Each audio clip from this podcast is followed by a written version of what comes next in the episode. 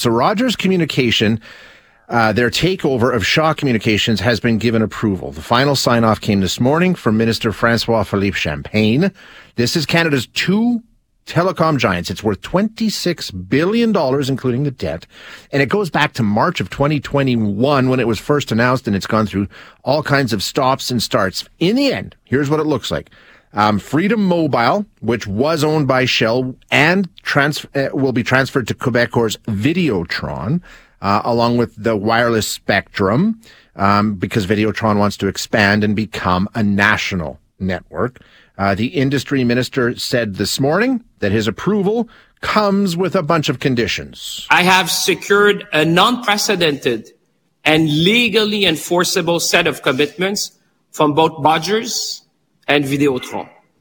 And after imposing strict conditions, the licenses from Freedom Mobile will be transferred to Videotron. These conditions and enforceable commitments should not be taken lightly. There are 21 of them in total. Yeah, and there's some stiff penalties, fines of up to a billion dollars for Rogers should they not follow the conditions that have been laid out. Now, the part here that I think a lot of people are wondering about is it's all about competition. You're going to increase competition. Um, and Rogers and Shaw say this will enhance competition, which will make it better for consumers. And the minister agrees. I will ensure that a new fourth national player can go toe to toe with the big three and actually drive down prices. Okay. Now, not everybody agrees with that. I mean, this is what it comes down to is we know in this country we pay more for this service than just about anybody else on the planet. And is this going to make it better? Ultimately, that's what the question should be and always has been when it comes to cell service. There's other components, but I think that's what everybody's talking about primarily today. We're going to speak now with Professor Michael Geist, an internet law professor at the University of Ottawa, who's followed this, uh, well, right back from the beginning of it. Professor, thanks for being here this morning. I appreciate it. Well, my pleasure. Thanks for having me. So the final uh, form of this deal, permutation, if you will, you don't like it, right? No, I don't. And I think you frankly framed it exactly right. At the end of the day, you can wave contracts in the air and, and talk about how you're going to get tough. But the reality is the core question is what is it going to mean for competition and pricing? And I don't think you end up with more competition by, by reducing the number of competitors in the marketplace. And that's what we've seen take place in Canada over the last number of of months part of it precipitated by this merger. And and that's the question. We're actually seeing two companies become one. And okay, Videotron's picking up um, Shaw Freedom and and and and the, and the wireless spectrum, but ultimately we don't have an extra player in the field. The minister though says that Videotron will grow to that, will become a fourth player. I mean, is that possible, Professor? Well, certainly, you know, that they've been a player in Quebec, and obviously they're going to have some assets now in some other markets. So they they will take on a greater role. But I think we need to take a look at the market as a whole and recognize that we've seen as part of it precipitated by this merger, an almost elimination of many of the independent providers that have been in place. We are seeing now a, that cons- consolidation that you were just talking about. And so it's hard to be optimistic. In fact, I think the minister knows deep down that there are real problems because beyond the, the talk about penalties, he also said he's now putting a freeze on transferring further licenses, mm-hmm. essentially closing the barn door once the horses are out, saying, now that I've approved the merger, I'd like not to see any more of these kind of mergers come forward. It's because we know that at the end of the day, these mergers are very unlikely to re- result in increased competition. Um, in fact, the opposite. And so the minister says, well, you know what, if prices don't come down, well, then I'm going to get really tough and start. Uh, there may be other measures I might have. If there are other things he could be doing now and could have been doing to address these issues, it, it, it's hard to understand why he hasn't been doing them.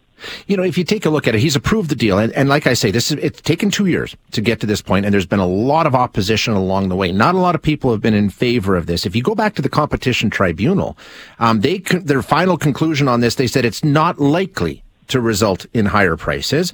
And they're satisfied that it was adequate to ensure that competition isn't substantially reduced. Those are not glowing endorsements, Professor. That's not saying, oh, this is going to help. They're saying it might not hurt that much.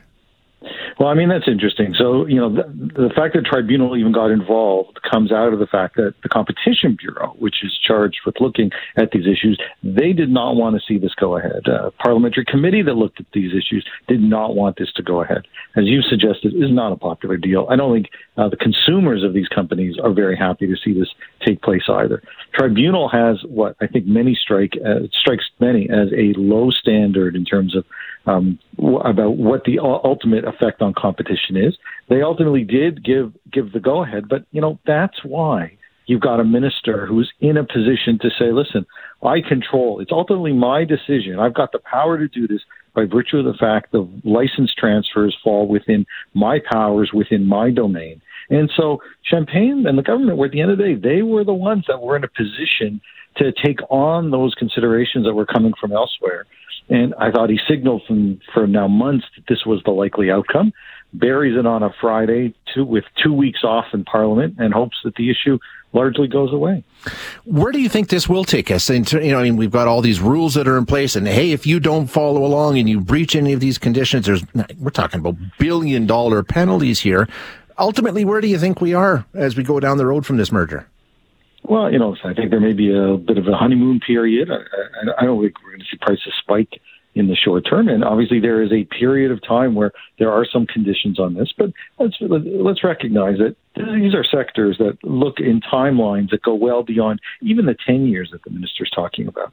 And the idea that that you know some unknown government and unknown minister ten years from now is going to look at the fine print of a deal and decide, well, I'm not sure if they've been compliant. I'm going to do something about this strikes, I think, many as incredibly unlikely. You know, these companies are willing to trade off a bit of short term pain for the long term gain of less competition. We've seen that in Canada again and again and again. And somehow we just keep seeing that same movie play out yet again. And here it is. Can you manufacture a competitive environment, or is that something that grows organically when um, you know different investors and different developers and different companies see an opportunity in the market? Can a government actually create competition to fix this problem? Yeah, that's a great. That's a really good question, and, and I, I do think that the the legislation and the regulations that we have in place do have an impact. So there are some ways to do that. You know, for one, opening up your market to foreign competitors. If it's an mm-hmm. attractive enough market, that's one way to bring in more competitors in the marketplace. And we had restrictions, I think, for too long in the marketplace about some of those foreign entrants, which really solidified the position of the big three. You can use different kinds of regulations that try to incent the creation of some of the independent players so that they can kind of piggyback into the market processes known as things like mobile virtual network operators, where they run on some of the same networks, pay, pay wholesale rates, but have the ability to inject some greater competition. And yet we haven't seen those kinds of things move forward in, in any, any serious way. In fact, if anything, we've seen some significant step back over the last number of months is, you know, basically there's been a gobbling up of many of these independent players. Yeah. And so that, that whole approach for competition is, is almost now been eliminated.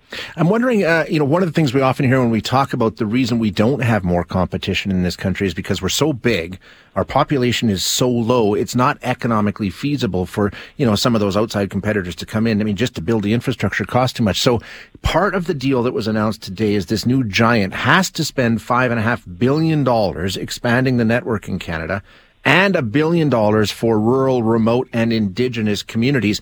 Could that change the landscape when it comes to cell service in Canada? Because that's one of the problems that always comes up is the fact that it's so hard to build the network. This forces a commitment in that area. Listen, uh, Rogers had put some of that kind of commitments on the table two years ago. Uh, and the reality is that all these companies invest with 5G, and as the new networks come on board, uh, new technologies come on board, there are investments there. That that that's that's basic table stakes. I don't think that's a particular game changer. And for those that think it's all about the geography of Canada, take a look at the prices in Australia, which has some of the same kinds of uh, geographic densities as Canada has, and yet they opened up their market. They've got other competitors you walk out of the airport there and you are you, you find yourself with a whole series of different competitive choices and prices that are far lower than what Canadians experience. Yeah, if you travel and you look into that, you know there's just a multitude of options, so much cheaper than we pay here. Uh, last one, and I'll let you go, and I appreciate your time. Champagne says in part of this deal, if prices do not materially lower, I don't know if you put a number on it, but if prices do not come down, he threatened to seek more legislative powers to force companies to offer Canadians better deals. Do you put any stock in that? Not at all. you know, this was this was basically I'm going to threaten you that I'm going to threaten you again, and you know, at that point in time, I suspect he will threaten yet again. Um, you know, it, it's empty if at the end of the day, when you had an opportunity to take a strong position and make a clear statement about where you stood on competition, you blinked. And um, it's I don't think that the companies he keeps talking about how the companies are paying attention to what he's saying. I think they're paying attention to what he's doing, and they know that uh, that the decisions that he's made really open the door to less competition, not more. Professor Geist, thank you so much for your time this morning. I appreciate you being here.